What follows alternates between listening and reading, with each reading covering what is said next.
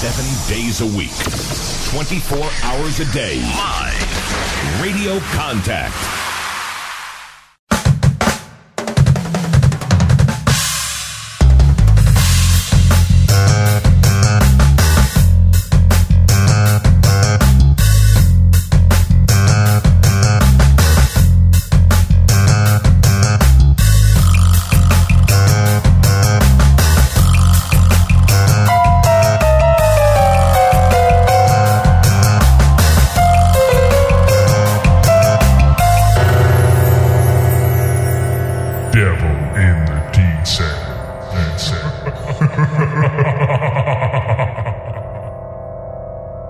Detail Podcast. I'm Rob Paxson, and we're ready for one hour of Salford Red Devils Chat. Join me, we've got Paul Whiteside. Do you have a good weekend? Do you have a good New Year, Paul?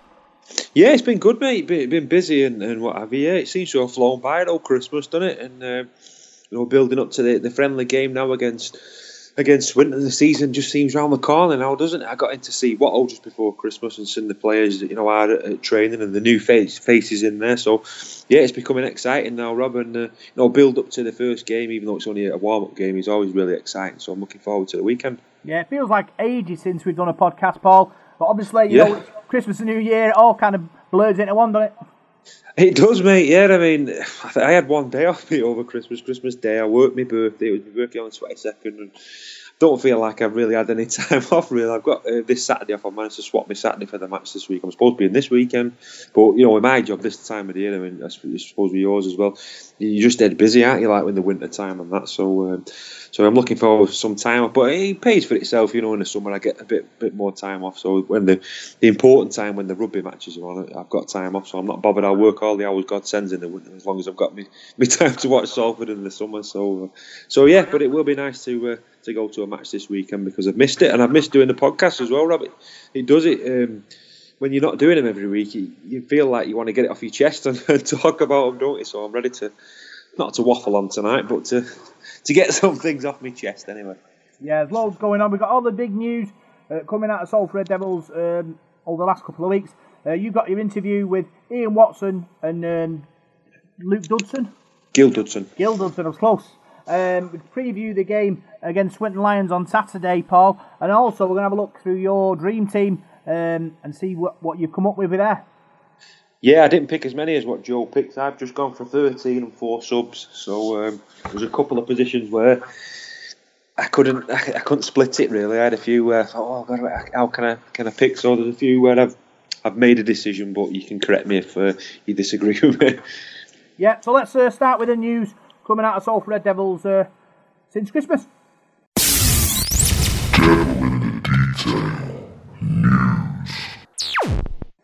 So let's look forward to the game.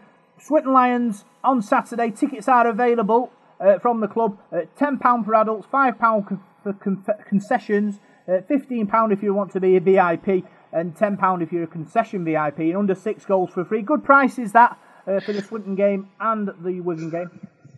Yeah, certainly going to be two good games as well. You know, Swinton have uh, made a couple of signs. Gavin Bennion will be lining up against us, won't he? Uh, was with us last season, so it'll be interesting to see how how young Gavin goes on. And you know, last season was a, was a competitive game against against the Lions as well, and they'll bring some supporters down. And it's a it's a local local match as well, local derby game. We don't have to play Swinton much anymore. We've not drawn them in the cup for years, have we? So the last sort of competitive games we've had have been in that that, that Rail Cup, wasn't it? Um, in the lower league, so the uh, the friendly games now is the only chance we get to, to play them really. So I think it's great to, to play. them. there's a bit of a friendly. I always think it's a friendly rivalry. Some people might say it's not. Some people might say there's a bit more to it than that. But I think it's great to play your local. Uh, your local rivals, and I'm, I'm sure it'll be a really exciting game on, on Saturday. Obviously, Swinton are a league below us, and I'm not saying for one minute we're to we're to batter them, but I'd expect us to, to win the game. But you know, Stuart Littler's done a good job there, hasn't he, with, with Swinton? They they had a tough tough season last year, but they've made some you know some promising signings for this season, and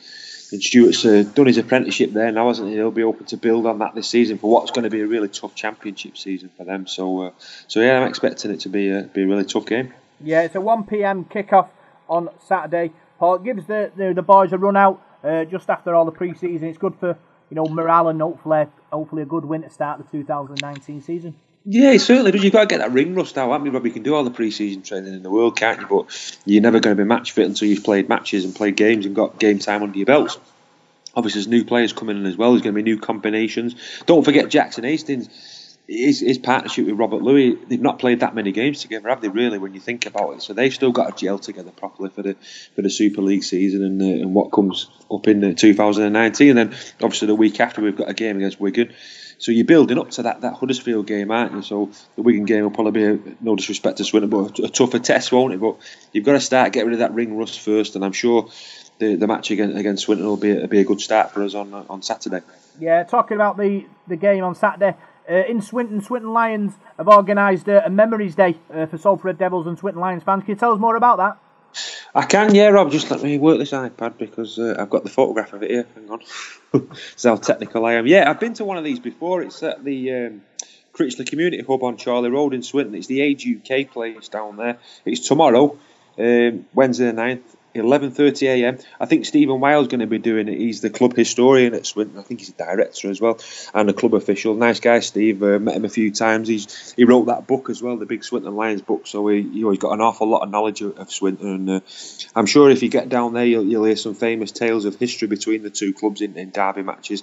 I went to one. Um, think it was last year. It was about the uh, the old '60s teams and history of, uh, of Station Road. It was really, really interesting. I really enjoyed it. Stevie Moyes was down there and we had a good chat. And uh, I'm disappointed I can't go tomorrow. I'm working tomorrow. It's my day off on Thursday, so I would have liked to have gone. But if you're rounding about um, down near Chorley Road tomorrow, I'm sure you won't be disappointed. Get down there. There's refreshments available. Get a cup of tea and, and uh, talk about Salford and Swinton. What more could you want on a Wednesday morning? Hmm. Yeah, I suppose it gives everyone, you know, chance to talk about the good old days, Paul. And you know, it, it, especially building up to the game on, on Saturday, you know, gives that little bit of extra back to the fans, doesn't it? He certainly does, Robin. I mean, there's been some fantastic matches between the two clubs over the years. If you go back to the sort of this, this 80s and, and the 90s, there were some great games. If you go further back than that, you know, Swinton had some great success in the 60s. They were probably the best side in the country, weren't they? Then they used to wipe the floor with us a bit then, didn't they? And obviously in the 70s, Swinton were a bit of a yo-yo club. They're up and down, weren't they? So we, we played them then as well. So there's been some great games over the years. I mean, if you ask a Swinton supporter, they'll tell you all about 1981 and 1985. I think it was when they had some shock wins over us and big wins over us. And you know, we'll we'll talk about the, the '92 game when uh, Hadley scored three tries at Station Road. There's been some great games, aren't there, over the years, and a, and a great rivalry. It's just sad that we don't, we're not both in the top league anymore and fighting against each other. And I'm sure, hopefully, in the future when you know Swinton can get back up to uh, the top league. That'd be that'd be great if they could. But there's some exciting things happening there, isn't Andy Mazey is doing a great job as their chairman. We've met him a few times on the on the sports zone. He's a great guy, and I think they're trying to get a, a stadium back, aren't they, in the in the in the town of Swinton? So a lot of exciting things on the horizons there, and uh, I'm really looking forward to uh, welcoming them to the AJ Bell on Saturday.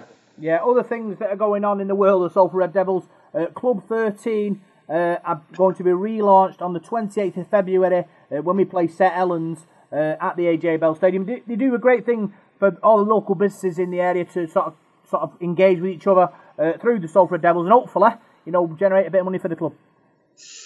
Yeah, definitely. That's a, a big thing in it, like sponsorships and, and, working with local businesses. I'm sure that's something that we, are going to need, aren't we, this season, especially with like the finances and things like. You know, we've got the squad builder going, but if you can get on side with local businesses, and it's all about money now, Robin. We need to get as much income as we can into into the club, and you know, if we can network with the, these sort of people and, and, build some bridges and build some good relationships, that's um, going to stand us in good stead.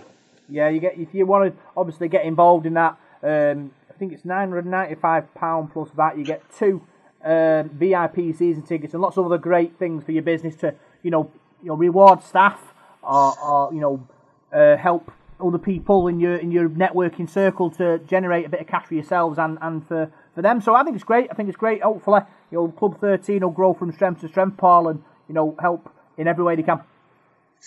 Yeah, certainly that's what we need to do, Rob, don't? I mean, if you can get businesses to, to bring people to, to the match, get them a box in there, get the interest going, you know, it's, it's only going to help, isn't it, to, to, to grow attendances and grow interest in the club. I think attendances is like the the, the, the word on everybody's lips in it, but I think before that you've got to grow the interest, haven't you? Put, we've spoke about this loads of times about putting your name out there and you know getting people involved in it and interested in it. So uh, so yeah, that, that all helps uh, pushing that forward.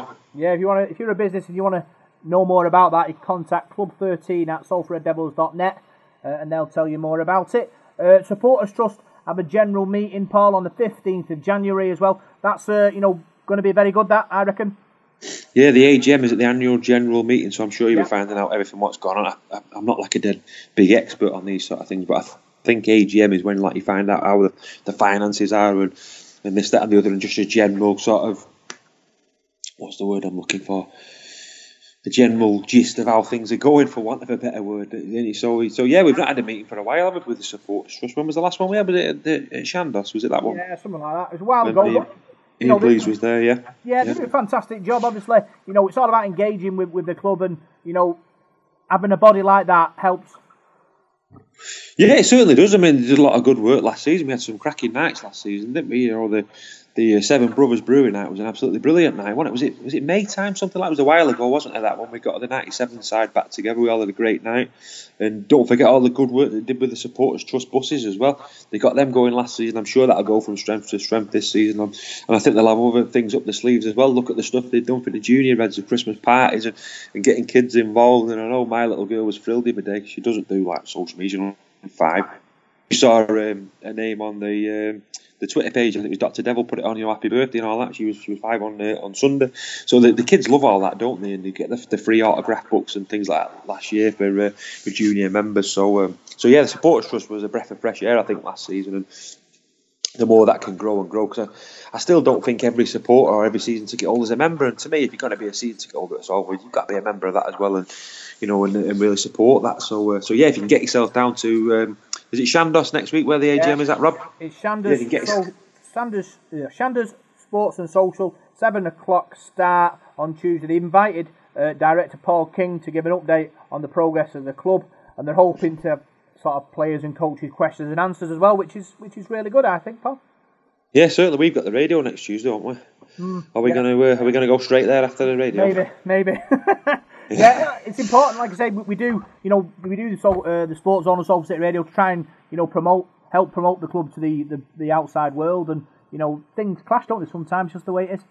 They do, they do, Rob. They do. You've just got to um, be on our toes. Tuesday's a busy day, is it, for us? So, uh, so yeah, I'm sure. I'm sure we'll we'll sort something out. Yeah, I think we'll, we'll sneak in at the back. I reckon that might be, that might be a plan. Yeah, you drive like Batman as well, Rob, don't you? So you can be there. You can be there dead quick anyway. Yeah.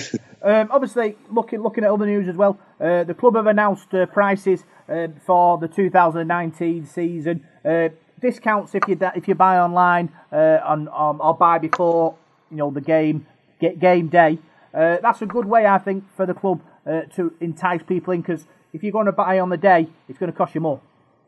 Yeah, certainly, certainly, isn't it? It's, it's good to give them incentives, incentives like that, isn't it, to buy things online and get things early and that as well. And hopefully, some more people will buy season tickets, Rob, because it's not too late. I know you won't get the early bird price now, but you know, season tickets are well worth buying, aren't they? You know, if you can get one, it, it helps it helps the club as well, doesn't it? Getting your season ticket, getting that money on the table as well. And like we said before, the, the squad builders there as well. But these sort of little incentives are, uh, are, are good, and we want to try and get as many people through the door as we can next season. I mean, don't like being negative, me, but I saw I saw something.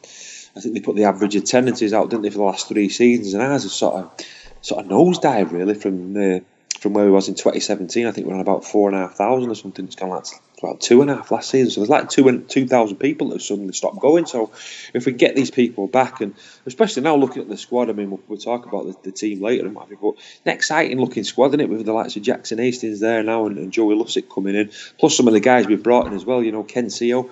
Big signing from, from Newcastle Knights there, so uh, so there's, there's exciting times ahead, I think, for, for Ian Watson and the boys. Yeah, I think obviously having the uh, sort of online price and pre sort of game price, it kind of gives you know the club an opportunity to go out and sell it uh, to, to people. Um, hopefully, you know they've got enough juice in the tank to do that because obviously people who want to turn up, on the day, you know, it's a fiver difference. It's a lot of money if you're a you know a family uh, going up to watch the game, and you know it makes a lot of difference in it, saving the uh, saving the old pennies. Yeah, he does, doesn't it? Especially if you've got a couple of kids with you as well. You know what kids are like. They want a program, they want an hot dog, they want this, that, and the other. So if you can make a saving and that, I mean, my missus is always on that. I think what's it called now? Groupon, is it? Or Yeah, come on. Where you like, but I don't even know what the hell it was, but she seems to go on that and get a coupon for everything now. I think you've got to do these days, haven't you? Things aren't, aren't cheap. We sound old now, don't we, Rob? But things aren't, aren't cheap anymore, are they? I was surprised when uh, I went out for a pint at weekend for. Um, my little girl's birthday. I went just had, a, had the one like you do, and it was like nearly four pound a pint Yeah. for an Altis, and it's like what? Yeah, but I think it's just the way it is now. Yeah, like life is getting more expensive, is it? And, and people have to kind of tighten the belts, and, and that's kind of Yeah. the way. Obviously, you're looking at you know people getting season tickets. It's good the club had a, kind of the idea to be able to pay it in instalments because not many people can just drop 250 quid, 300 quid, you know, in in one payment, can they? And, let's be realistic in, in the, the sort of the world we're living in at the moment. No, but uh, and especially at the time of year as well, Rob, because when you see tickets coming on sale, you're talking November, December time, aren't you? And that's when people are pushed to the limit, aren't you? you I mean, I don't have a credit card, but many people do, don't they? And you're buying Christmas presents for your kids and, and things like that. You say you've got birthdays around December time as well. You're snookered, really, aren't you? Then you get that credit card bill that people get in January as well. It's a it's a busy time of the year, isn't it? This time of the year to be forking out that sort of money. So you can pay things in instalments and, and whatever, it just helps you out a bit, doesn't it? Mm. And I suppose, you know, well, the club having that option to pay in instalments, you kind of hoping that they'll sort of push that, you know, for, for people outside our bubble because, you know, people will start sort of having, having a cheeky look, won't they, see what Salford are doing? And you know, hoping that maybe they, they kind of do a, you know, extend the deadlines for season tickets to give ch- people chance to, to have a look and think, you know what, I'll buy a season ticket rather than, you know, keep paying 25 quid each game. Yeah, definitely. I think they should. You know, if we can get a good start to the season, Rob, as well, it, people sort of sit up then and look, don't they? I mean, a couple of years ago we had that good start, 2017. Like, the crowds didn't go through the roof, but we were getting decent attendances, weren't we? So, uh, you know, if we can build that sort of momentum this time, you know, get a win at Huddersfield and win a couple of home games and get off to a good start. You know, I mean, you look at the two games we've got. I mean, playing Swinton, aren't we? Obviously, it's not. You know, you, no disrespect to Swinton, but if you beat them, it's not really going to perk people's ears up. But if you can knock Wigan off the week after, you know, beat beat the champions, um, you know, that that'd be something, wouldn't it? That'd send out a bit of a message. So it's vitally important that we get a good start. I think to get people believing again in, in the club and.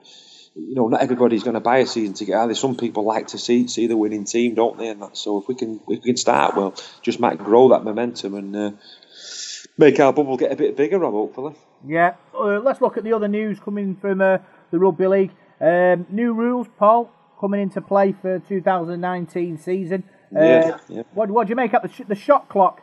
Um, kind of 35 seconds for a scrum, uh, 30 seconds for a dropout, 80 seconds for a goal kick, um, eight uh, interchanges rather than is it 10 now? Uh, and then you've got what they're going to do. Yeah, drop down to eight, the- yeah, they're going to stop the clock um, for every stoppage when there's five minutes to go, as well as the golden point thing. So, what do you think about? Let's start with the shot clock for the scrums and the dropouts and the, and the drop kicks. Do you think that's a good idea? Um, I'm a bit on the fence with that, Ron, Robert. With, with scrums and that, uh, you've got to be careful. I think we don't make the game too fast because sometimes now the, the, the games are like lightning, aren't they? Especially where, where scrums used to be the only sort of time you get a break in play, really, where players could have a bit of a breather. And if you if you're doing that sort of stop clock now, when are the players going to get a minute? Because the game is so quick now. It's going to be unbelievably fast, isn't it? So, um, so and. and people who are new to the game as well, who are watching it, sometimes they can sort of think, "What the hell's going on here? It's, it's so fast. I can't keep up with the, with the rules and things like that." So let's not make it too quick because it, it is a quick sport anyway. But regarding the dropouts on that, I think that's a good one because teams can waste a lot of time at dropouts, can't they? Faffing about, kicking the ball dead, and playing for time and wasting time. So, yeah, I think it, it, it could work. That's, I suppose it's one we'll have to keep our eye on that because, especially with the scrums and that, let's just, let's just make it too fast. But um, I don't know. I'll have to see how it goes. That one. I'm happy with the scrum shot clock because I think, like I say, a lot of messing about, um, you know, like just standing about basically for like 20 seconds. True, like they're trying to get oxygen in the tank, aren't they, to you know to go again.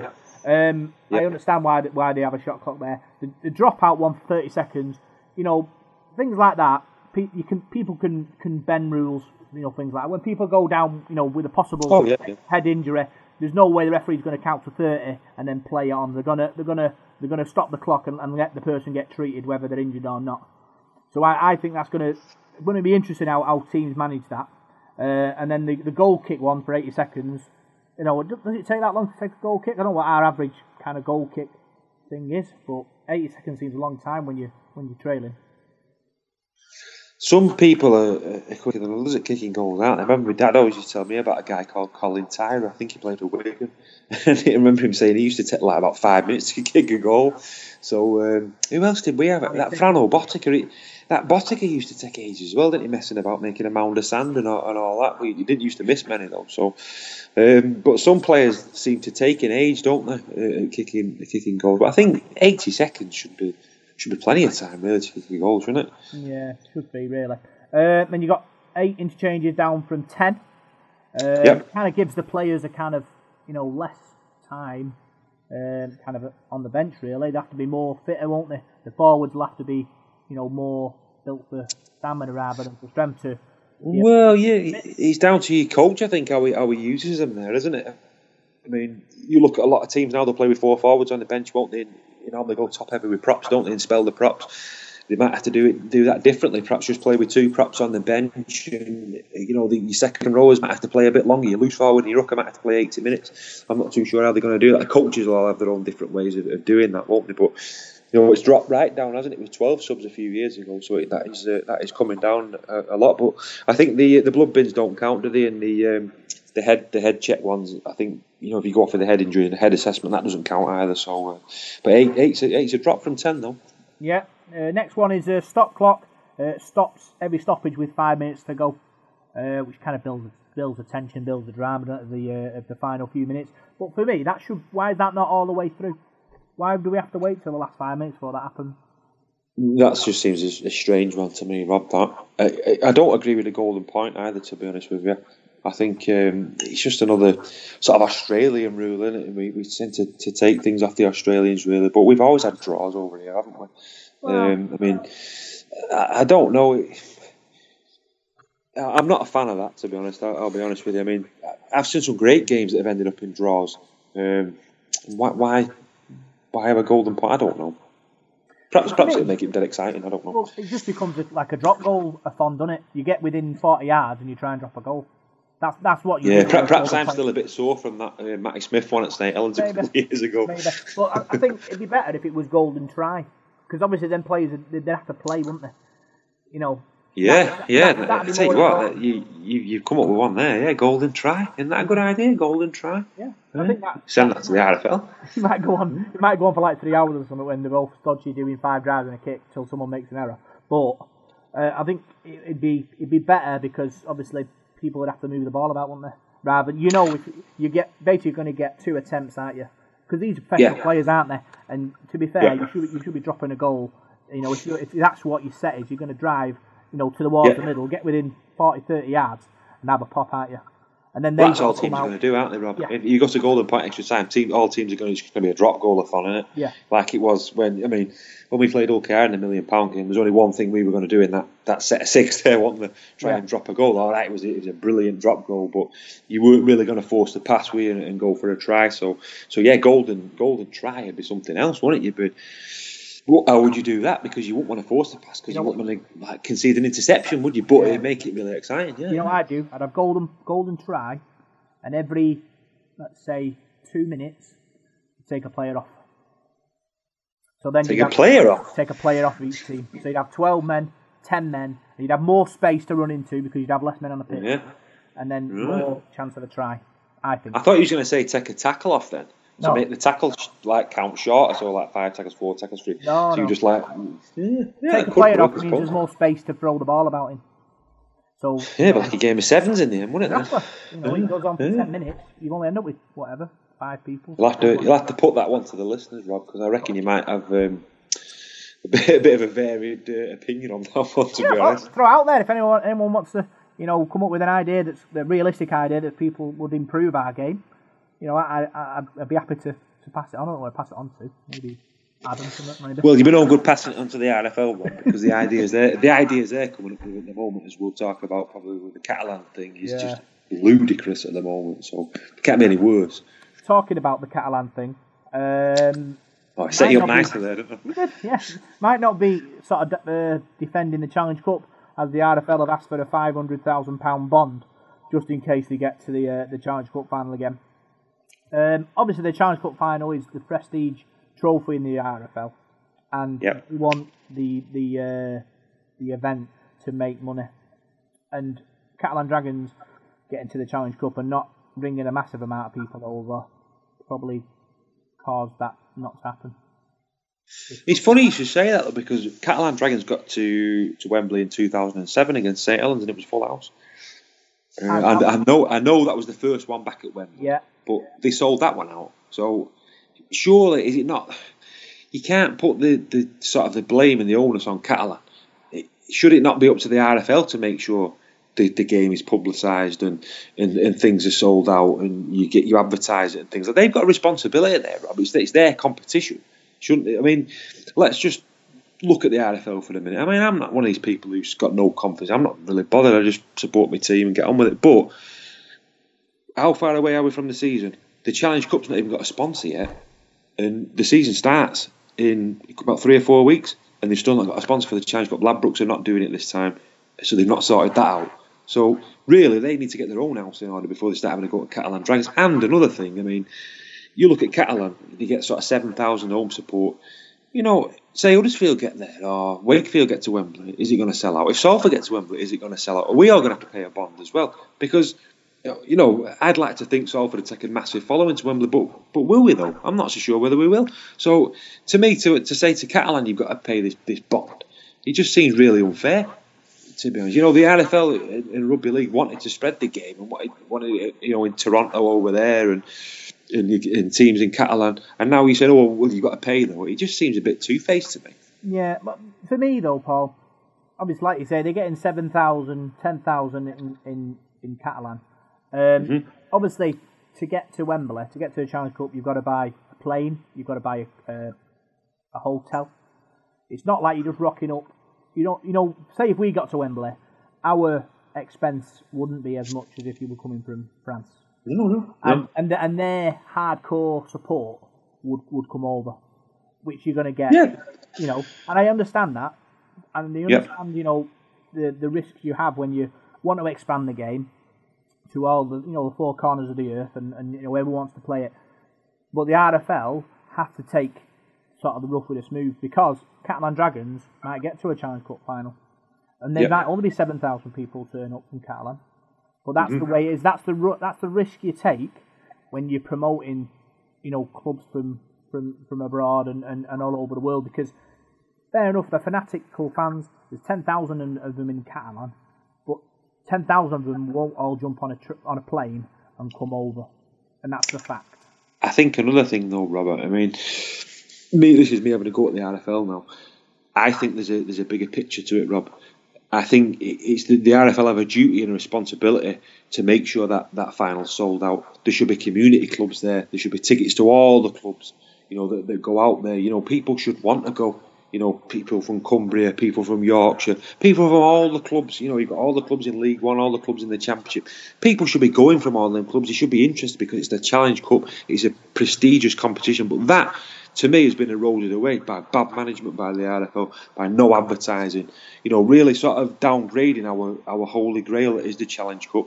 You know, it- it's like the FA Cup in football. It doesn't matter who's in the final. It's it should be something that you, that you want. I mean, I'd give my right arm to watch Salford get to Wembley and, and, and play in a Challenge Cup final. And to me, every supporter should feel that way. But I don't think they do anymore. I think I don't think people seem as bothered now, do they? Is that because Sky have sort of put all the onus on the Super League? I don't know. There's probably a, million and one reasons, isn't it, really? But I think sometimes the RFL need to, to look at themselves and, and how they portray the, the Challenge Cup. I mean, it's our pinnacle, really. It's the you know, it's the one trophy. It's on the BBC. It's on a Saturday afternoon. You know, you, you've got to market that better than what we do. But it does have to make money, Paul.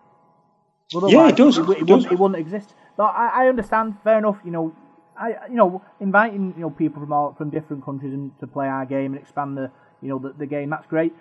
But for me, in this situation, when this happens, this is, shows has it really been a success? Has expanding the game outside our M62 corridor, you know, has it has it ultimately been a success? Because having to ask Catalan to still put 500 grand just in case they win the just in case they win the Challenge Cup again. Because basically, basically for me, that 500 grand shows that that's what the RFL lose if Catalan get there. Otherwise, they won't for it.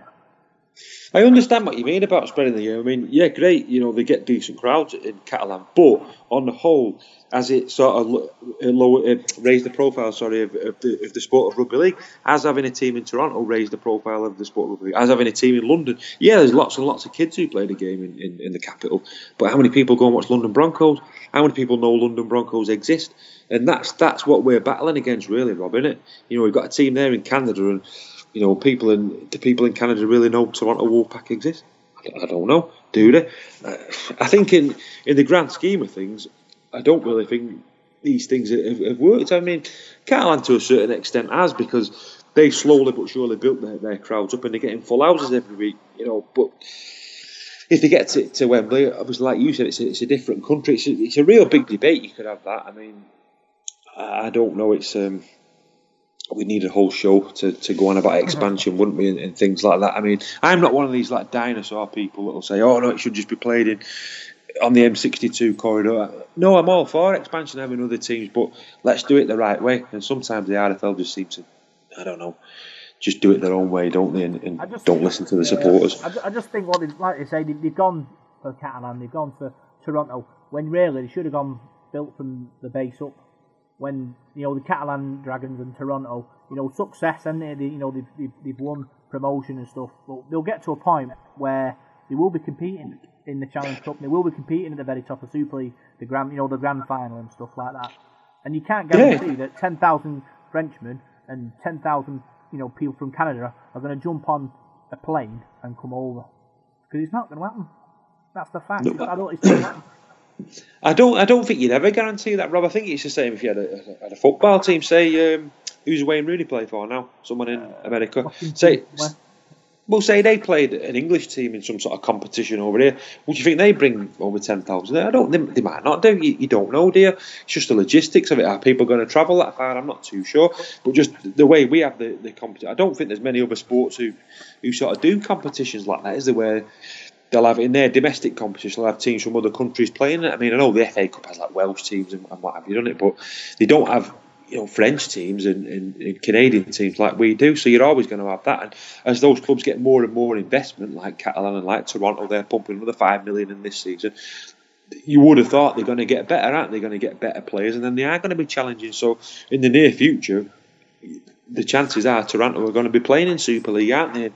You know, once you're in the Super League, you've got a chance of getting to that to Old Trafford or, or to Wembley, aren't you? So yeah, I think bottom line, where we are now, you've got you've got to let them in. You've got to let them play in a cup for, for nothing. Really. Do you think they should have to pay half a million? No. Know, because the RFL decided to to to uh, you know they wanted to expand the game, and that's the price you pay. Yeah, you lose definitely. your money. That's the way it is. I'm with you. I'm with you on that one, mate. You know, and that, you know, I, I think it will the game will expand. But for me, Toronto and, and, and Catalan, I know the, the, there is French rugby league, isn't there? But that should be a bigger profile. Yep. Really, you know, for what it is. Now with Catalan Dragons Super League, the RFL should be looking to sort of maybe join up with the French RFL and say, right, can we build your domestic league up to be as big as our Super League?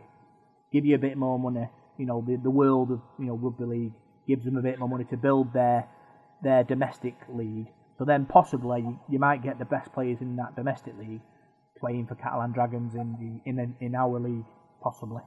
Yeah, I think I think you've got the talent there in the south of France, haven't you? There's some good players down there, and there's a lot of uh, competition down there as well. You know, Carcassonne down there, and the French league's a, a decent standard, aren't they? And I've often thought that why not have, have Catalan playing in the French league, but you know they've done well since they've come to Super League, and, it, and it's raised their profile, and you, and you, can't you can't really argue. And they've really competed, haven't they, over the last few years? And they've got to Wembley twice now in the last ten years. So, and they've done well in the playoffs, haven't they, a couple of times? So, I don't know. It's um, like I said with the RFL at the moment. It's just the things they come out with, All that to me that pay half a million. I just think it was a bit of a kick in the teeth for yeah. French rugby league. It's just a mixed. It's just a mixed message. We want to expand the game, but when you get when you get good, you're gonna have to pay for it. Yeah. Yeah. So really, if, if you're gonna if you're gonna expand the game and you're gonna go to the likes of Toronto and you're gonna go to Catalan and you're gonna go to wherever Red Star Belgrade, if they get good and they get to the final, you take the financial hit. That's the way it is. If you want if you want the game to be like that, that's what I. Think. That's it. I think you're right. Yeah. So that's all the all the news coming out of uh, Salford Devils and uh, nationally. Uh, what we'll do now, Paul, we'll have a quick listen to your interview uh, with Ian Watson, which you uh, spoke to him pre-Christmas, didn't you? Yeah. And here it is now.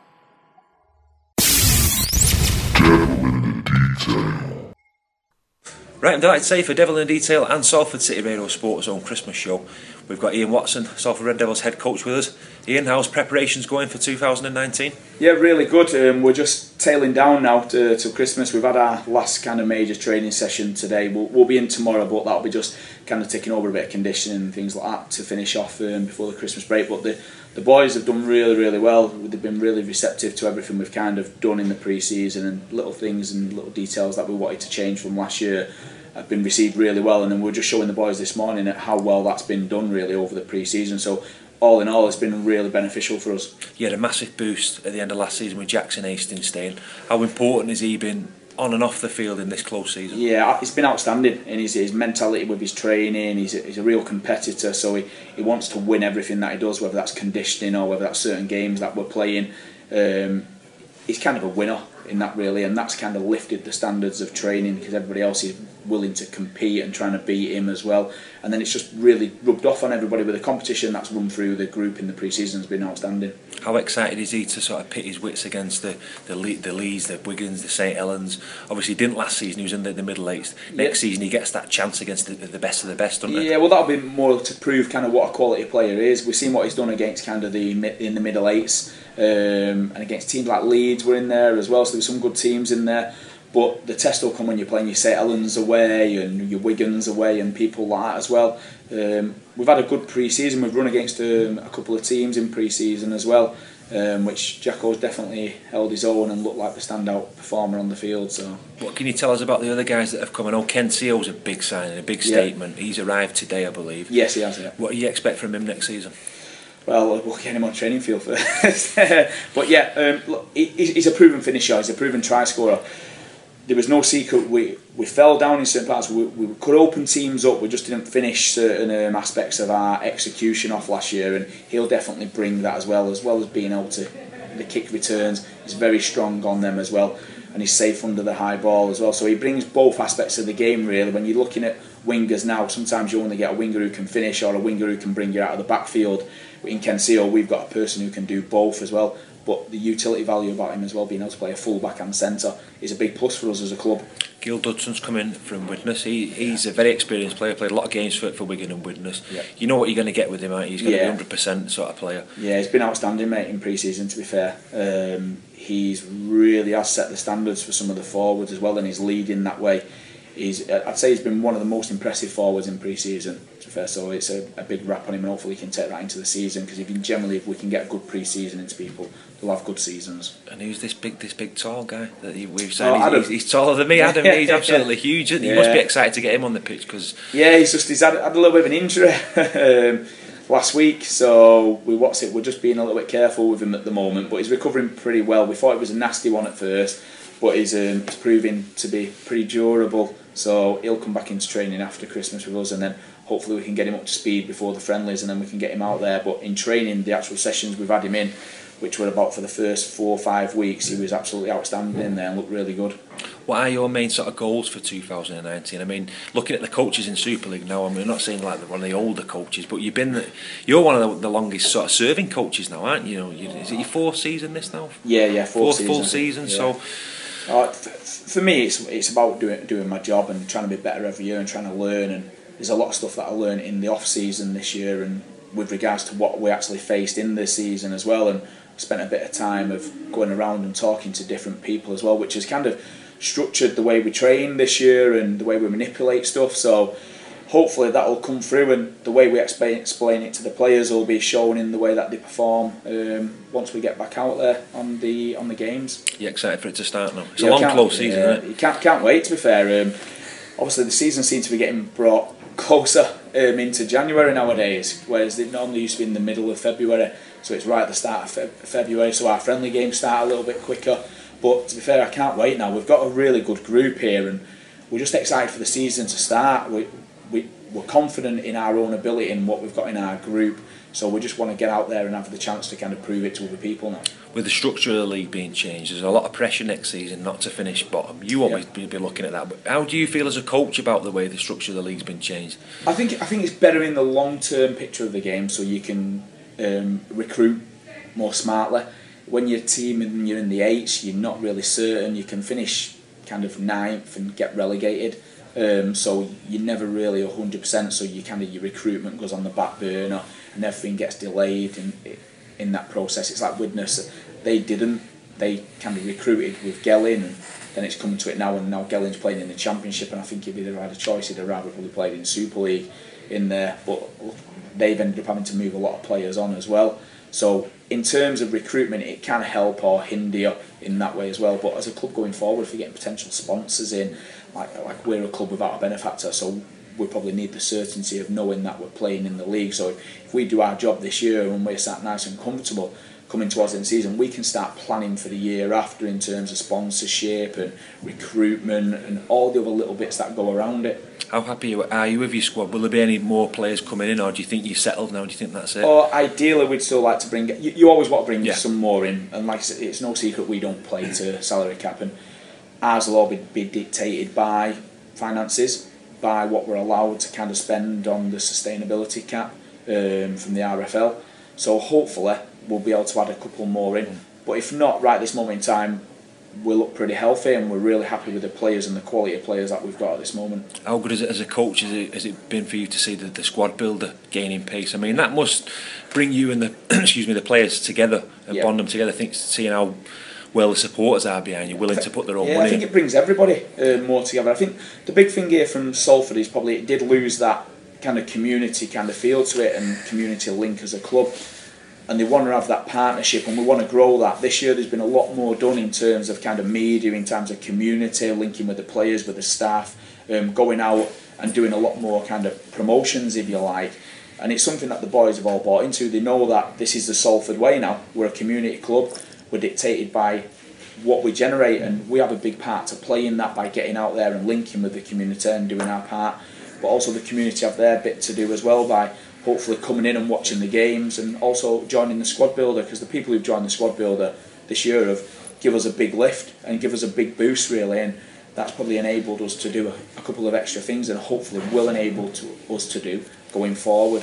What's the team spirit been like in the closest? I mean, I've seen you guys at the is it Ninja Yeah, totally place you went to, Yeah. and um, was it Nando's? You're always in Nando's, Yeah, aren't you? You, you spend a lot of time in there, don't you? Yeah, we've done we've done quite a few different things this year. We've um, my big thing was kind of the team spirit, was making sure. Last year we were very good, um, although it was a very I'd probably say it was the toughest year we've had um, here as, as a team. Really, with everything that we faced with new owners, new fin- uh, with finances and everything else like that. Um, to get through the season in the way that we did, really, in kind of the team spirit in we didn't que- we didn't really question things. We made sure that we knew what our job was and we did our job.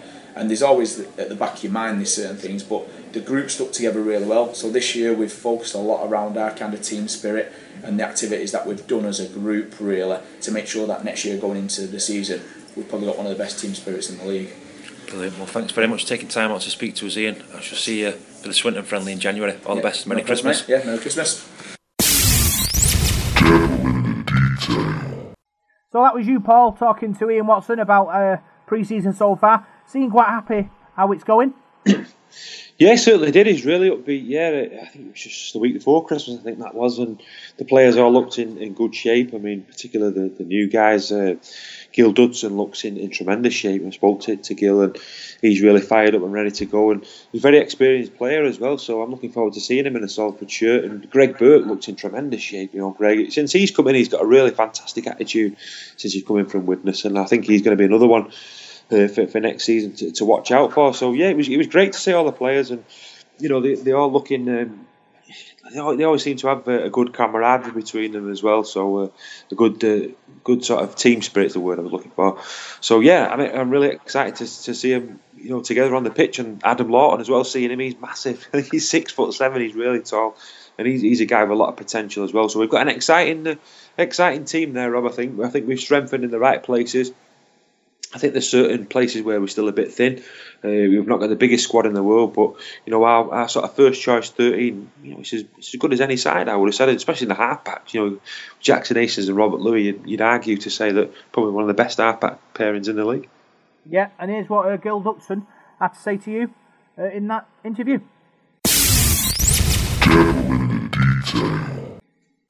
Right, joined by Gil Dudson, new Salford signing. Just been speaking to your coach, and he says uh, you're doing really well. You're ripping it up, and you, you enjoying your time at Salford so far. Yeah, I am. Um, you know, it's nice. It's a bit of a bit of a different environment to where I was the last couple of years. You know, and it's something a bit different and new, and you know, it's a good challenge. I'm enjoying myself. You're an experienced player. You played a lot for Wigan and Widnes in the top flight. Are you looking to bring that experience into this sort of? It's a lot of young players at Salford. Yeah, definitely. Yeah, yeah, definitely. You know, we've got quite a young pack, really. Um, we've quite a few younger players within the squad, and you know, anything, any with where I can help out, then you know, I'm more than happy to lend an helping hand. How's the pre-season been going up to now? Has it has it been tough? Yeah, it's been, it's been tough. Like I say, a bit different to what I've been used to the last few years, but you know, it's been really good. I've really enjoyed myself raring to go now for the yeah, new definitely. season. You're going to enjoy your time off. Did you get a bit of a break now before? Yeah, we get. It was first time I've ever had a bit of time off over Christmas at Wigan and Widnes. Um, kind of trained all the way through. Widnes obviously we had that game against Warrington. So to have a few days, a few days off over Christmas is a bit of a nice change. So sit down with the family and have some nice time off. Where's your preferred position going to be next season? Is it prop forward? Yeah, yeah, definitely. It's the only position I can play.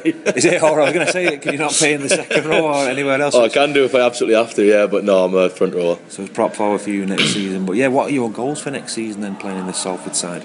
Um, just to establish myself as a, you know, a starting front rower in that squad every week. Um, I think that's everyone's first and foremost. That's what you want to you want to nail yourself down in that position, and you know just kick on from last year. You know, the, the couple of boys come in back in the last season and they kicked on as a team and they were a real handful. Um, you know, with Jackson and Joey coming in, you know, hopefully just add to that and kick on again this year. You've got a couple of lads in there that you all know very well Greg Burke, Ed Chamberlain, and Adam Lawton. Did you play with him at Wigan? No, I didn't play with Adam, but I played with Lee at Wigan uh, with my time there. And obviously, yeah, I know Greg. Played with Greg at Wigan and Widnes and Ed from Widnes as well.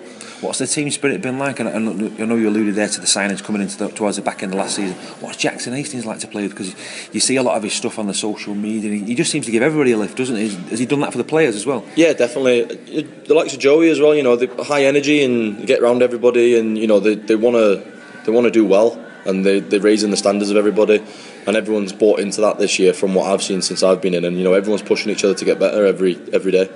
Excited for it to start then, no? Can't wait, mate. 12th of, I think it's the 12th of January, Swinton, your first friendly game? I think so, yeah.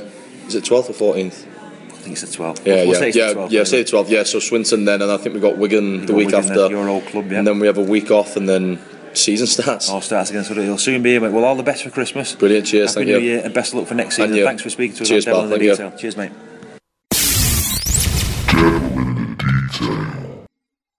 So, Paul, great to be talking to Ian Watson and Gil Dudson about the pre-season, and uh, you know both seem really you know positive and, and looking forward to 2019. Yeah, certainly, certainly. As I said there before about about Gil Dudson, he's an experienced, uh, experienced prop forward. Prop forward is his position, as he said, and, and uh, you know played a lot of games in Super League for, for Wigan and, and, and Widnes, and I think he's he's coming to Salford really to, to prove himself. I mean, disappointing last year at Widnes, them them getting uh, relegated and struggling in the. Uh, in the middle eights, and I think he's got a point to prove now. He's got a second chance at a Super League club, and I think you'll see uh, see a good a good season from him. Yeah, it's going to be fantastic. You know, full sort of pre-season. We've we've seen pictures from the club, haven't we, of them, you know, working hard in the gym and, and doing ball work and stuff. And you know, I'm quite excited about the season. I think Ian Watson, um, you know, is, is looking for you know better. Uh, 2019, even though 2018 finished off really well, and he's hoping that momentum will carry us through, uh, you know, for 2019. Yeah, 2018 was a struggle at times, wasn't it, Rob? I mean, our our squad got found out a bit, really, didn't we? Struggled with with injuries and we was down to the bare bones quite a few times towards the back end of the season, weren't we? Before Joey Lussick and, um, and Jackson Hastings come in, and obviously Ed Chamberlain and Greg Burke. So he's going to get a test again this season. He's he's brought players in as well. We mentioned Ken Sio before as a, as a good sign, the other new signings as well. And you know, Ian's probably one of the most longest serving coaches in the Super League now. He's starting his fourth full season in charge. Don't forget he did the, the back end of 2015 as well. So um, so yeah, he's a very experienced guy now at, at this level with us, Ian, and I'm sure he's going to uh, going to go well for us again. This Martin Gleeson steps up now, doesn't he? Martin's uh, sort of the right hand man for Ian Watson, and we'll we'll see how that partnership goes. Do you, do you think, obviously, you know, with Craig Kopczak going and, and Lama Tasi going, Ian Watson might have to kind of amend his kind of style of play? Because obviously, Ian Watson is known for his big forwards, aggressive middles, kind of, you know, banging people in the middle and, and being aggressive. And, you know, the forwards that are brought in uh, are more kind of a rugby league kind of players for me rather than rough and tumble forwards. Well, I think I think Gil Dudson's that sort of player. Rob. I think with, with Gil, I think he'll he'll try and play the game as similar to, to excuse me, I've got a bit of a cough. I think he'll be similar to, to Craig Kopczak. You know, he's a hard runner.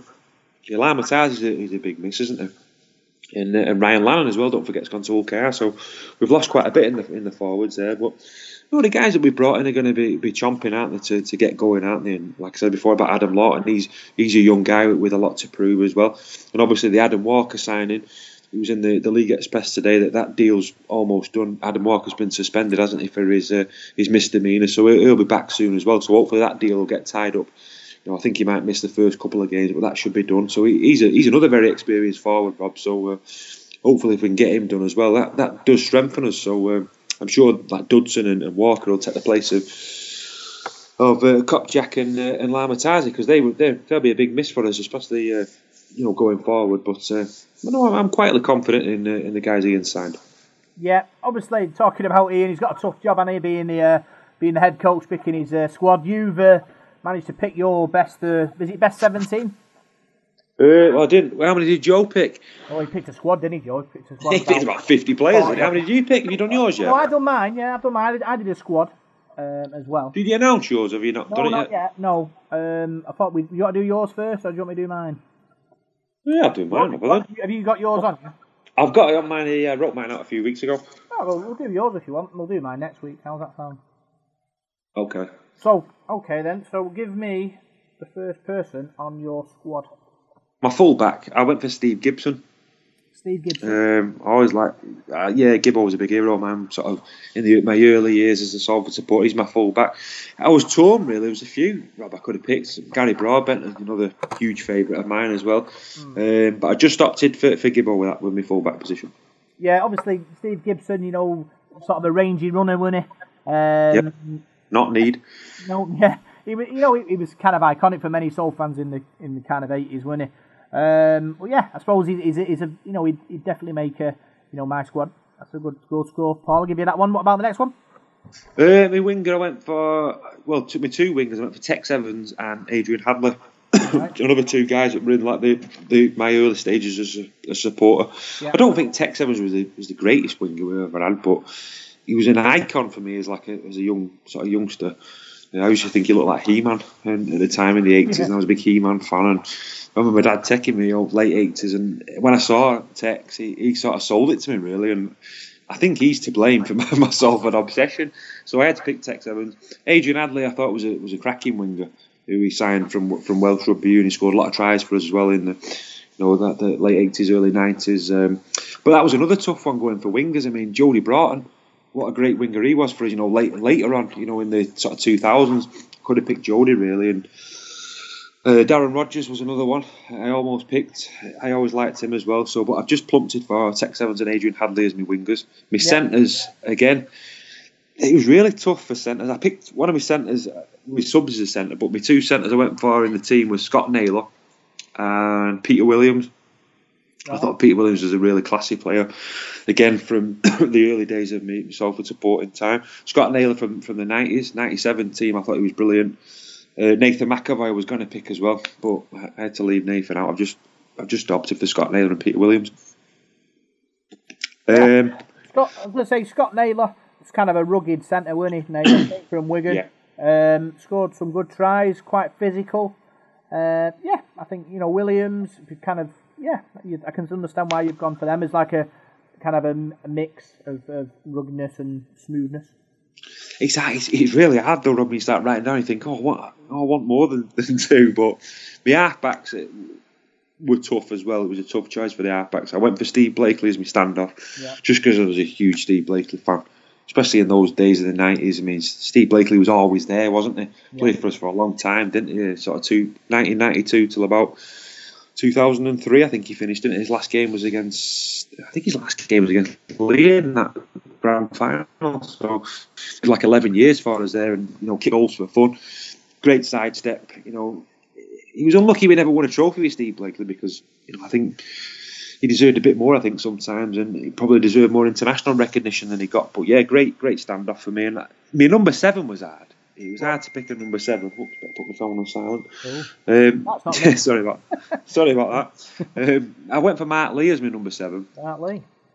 Yeah, well, again, there's a few guys who could have chucked in there. I mean, Luke Robinson, I thought was a decent scrum half. Obviously, Jackson Hastings is there now. I couldn't have picked him though. He's only played a couple of games, so I went for Mark Lee just because I wanted Mark in my team and my hooker.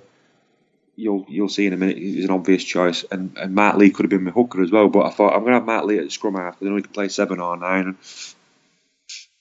just for his drop goals, his, his organisation, his kicking game, and his he's a, he's a top guy as well. In Mark Lee played for us for years. Another guy who played over ten years for us, so he's me seven. Me two props. Again, tough choice. Cliff Eccles, Eccles. just because he's. I just thought Cliff Eccles was a top player. Again, I remember in the '97 season, I think he played was it over 100, 100 consecutive appearances. He just seemed to be there every week, running his blood to water. And my other prop was Sean Rutgerson. I thought he'd run through a brick wall for you. He really would. And again, probably not the most gifted player in the world, but a real, real trier. Sean Rutgerson tackle anything, and and he he's one of those players that runs as hard in the 80th minute as he did in the first minute. And I've got an awful lot of time for him. So Cliff Eccles and Sean Rutgerson. My hooker was Malcolm Alker. Yeah. Um, I've heard people say about that Willows Wall, oh, he didn't deserve to be in that because of what he's done, you know, since he's left rugby league. I mean, that's whatever. I'm not bothered about that. I picked him because he was just a hero growing up, really. I mean, I've said it before to you. He was like having a soldier on the pitch, wasn't it? The way he used to marshal us around the team. He'd, he'd play through the pain. How many times he, he'd like had his appendix out or something? And he played the next week. So the commitment of that lad, I mean, absolutely outstanding athlete. My second row was was a tough choice. I went for John Cartwright. I know he didn't play like loads and loads of games for us, but I remember him making his debut against Cass in '97 in the Challenge Cup, and he came out to warm up.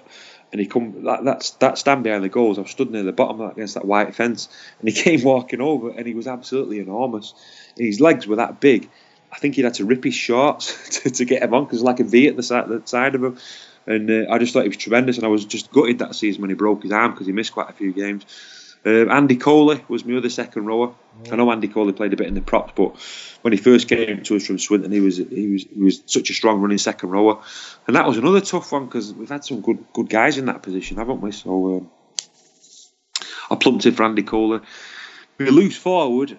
I couldn't split these two. In loose forward, you might be able to help me out. I went with Chris Charles and Andy Burgess. I couldn't split them. Chris Charles because I loved his goal kicking. Yeah. Um, top goal kicker, top player, nice guy as well. And Andy Burgess, what a, a nice guy. Andy Burgess is local guy as well, Salford lad. So I don't know. You might have to split them two for me there because I couldn't decide. Well, I'm a, I'm a quick look at it. Can't, how many games did Cartwright play for us? Uh, probably about 16. 16. So he's more, he's more, yeah, so he's more than uh, what Joe picked. The uh, so 16 is a good number. I'll give you that one. Um, Chris Charles or Andy Burgess. He's probably going to go. You know, Chris Charles who kicks goals as well. Yeah, yeah, I'll go with Chris Charles. Yeah. Sorry, Andy. Quite, It was a, quite, you it was a close strong, one, though. Strong team. I agree with with Malcolm Alker. You know, he was like a warrior on the on the field, Mr. Salford. Uh, I picked four subs as well. Yeah, who's your four subs then? These were hard to pick. These were guys that could have got into the, the first team. So I put them on the bench. I went Steve Kerry, Carey, another yeah. good another good scrum half. I could have picked him for scrum half. Uh, Ian Bragger was a centre. We signed from Keighley. I think I remember him playing late, eight, about 89. I think he scored he scored about 17, 18 tries in the season. Um, I don't think he played the whole season, but he just had a season from, you know, like a season from heaven where he just he was just brilliant. And then we sold him to Castleford. yeah, so and, I- and I think he just drifted out of the game out of that. But he, he was a really sort of tall centre. Um, liked him, really liked him. David Hume. He's another one I picked. He, I know when we signed David, he was sort of at the back end of his career. wasn't he? He'd been an outstanding international for Widnes, but I always thought he, he played above his weight for us. In sort of 96, 97. We had them battles with Keighley and that. And he's a really tough guy as well. What he really, really hard as nails, David Hume. So I think he'd be handy to have on your bench. And my last one was Sam Panapa. I could have picked him for me loose forward, Sam Panapa, because I, I know he didn't play Super League for us, but he played those two seasons before Super League, 95, 96. And we got him from Wigan then. He was just a class act. Even then, as he was sort of coming towards the end of his career, I still think he was a class player. So I think he'd be handy to have on your bench. But there's about 12 players that I've not picked there that I've wrote down that I could have picked. So I've I've done my best with that, Rob. Anyway. Yeah, It'll be interesting to hear yours. Yeah, well, you- you'll, you'll hear mine next week. But obviously, looking at the squad there, if, if was like a team, if you were going to sort of take this team, put this team out to play, your bench has only got Hume and Panapa on. They're not far. We're not big forwards. Eccles and um, Rutgerson are going to be working hard. They're going to have to do 80 minutes, aren't they, for you? Oh, I never thought of it like that. I didn't think this team was playing a game. Yeah, well, no, just, yeah, that- that's why I, I look at it when I'm picking my team. Yeah, It's yeah. going to be a team that's going to function. Um, but yeah, you know, in, you know, you've got you've got mixtures, haven't you? You've got you know a bit of class, you've got a bit of skill, you've got a bit of bit of hard work. You know, I think that team would go go far. I think with me picking that, I think it was more my favourite sort of players, really. You know, Yeah. who I tended to pick. They may not have been the best players in the world, like, of Tex Evans and things like that. I mean, you know, Tex was a good player, but there's probably been better wingers. I've probably seen better wingers at Solve. I mean, David Hodgson's another one who's probably technically probably was a better player than Tex Evans. So was Jodie Broughton. There's probably no argument, but just because I liked him and the character he was, I think that's that's how, how I sort of picked him really. So I think it just just depends. I think you could do so many teams, couldn't you? You could pick an 80s team, a 90s team, 2000s team. You, you could do whatever with those teams. I think it's great. I mean, we should put it out to our listeners, get them to pick their all-time sort of favourite Salford for 13. I know the club are doing the, the Willows Wall at the moment and having the. I think it's really exciting every Tuesday when they put a different player up and you have to you have to do the vote. I mean. Um, They've been doing that, haven't they, on the on the Facebook page and on the Twitter, and uh, it's great to see people's opinions from, from different eras as well. You know, who- who see players. I mean, if you notice my team there, I've not picked any obviously because I didn't see him play any of the guys from the 70s, but I probably could have done off, off stories that my dad's told me, but um, I just tr- tended to go for players that I've seen. But I think it's great listening to people's opinions and, and stories of, of their favourite players. Yeah, it's going to be exciting, and you'll hear mine next week because I'm going to have to trim mine down because I did a squad. How many have you done? I've done a whole squad, really. Oh, right. Well, now- What, now we know 40 we- players. Well, no, 20, 23 it was. Yeah. Uh, but now you've now you've said it's going to have to be a 17. You, you should have done a coach as well, shouldn't we? We need a coach to coach that team. you know. Yeah, so it would, it would be your coach.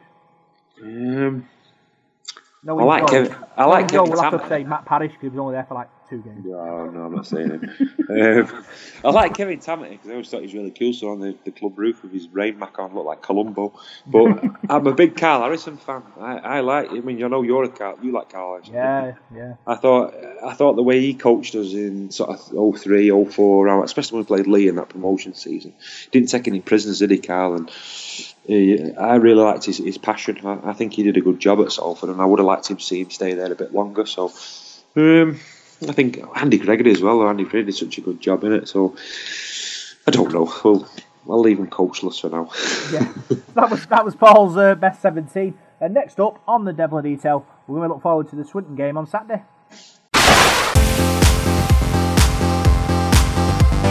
It's time for the Devil in the Details Big Match Preview.